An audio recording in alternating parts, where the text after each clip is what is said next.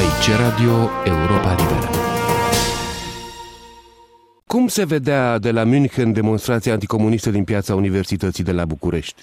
Oh, n-am prea avut timp să o vedem. Abia pretendeam să acoperim evenimentul cu aceeași echipă cu care realizam actualitatea românească.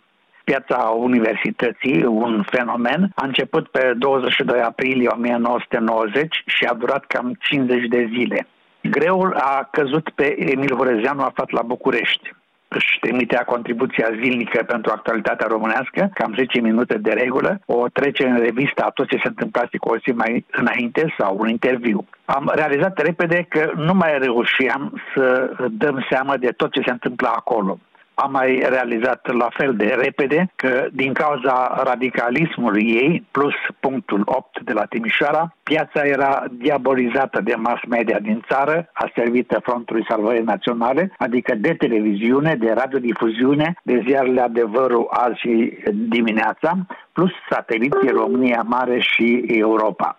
De partea peții erau România Liberă și un număr relativ mic de ziare și de săptămânare din București și din țară și astfel, ca și până în decembrie 89, le-a revenit tot posturile străine cu emisiune în limba română, Europa Liberă, Voice of America, BBC, Radio France International eh, și Deutsche Welle și prese internaționale să vorbească liber, obiectiv și independent despre ceea ce se întâmplă în piața universității și în România. În scurt timp, conducerea departamentului românesc a hotărât ca emisiunea muzicală făcută de Andrei Voiculescu, transmisă după ora 24, să fie dedicată în întregime pieții universității.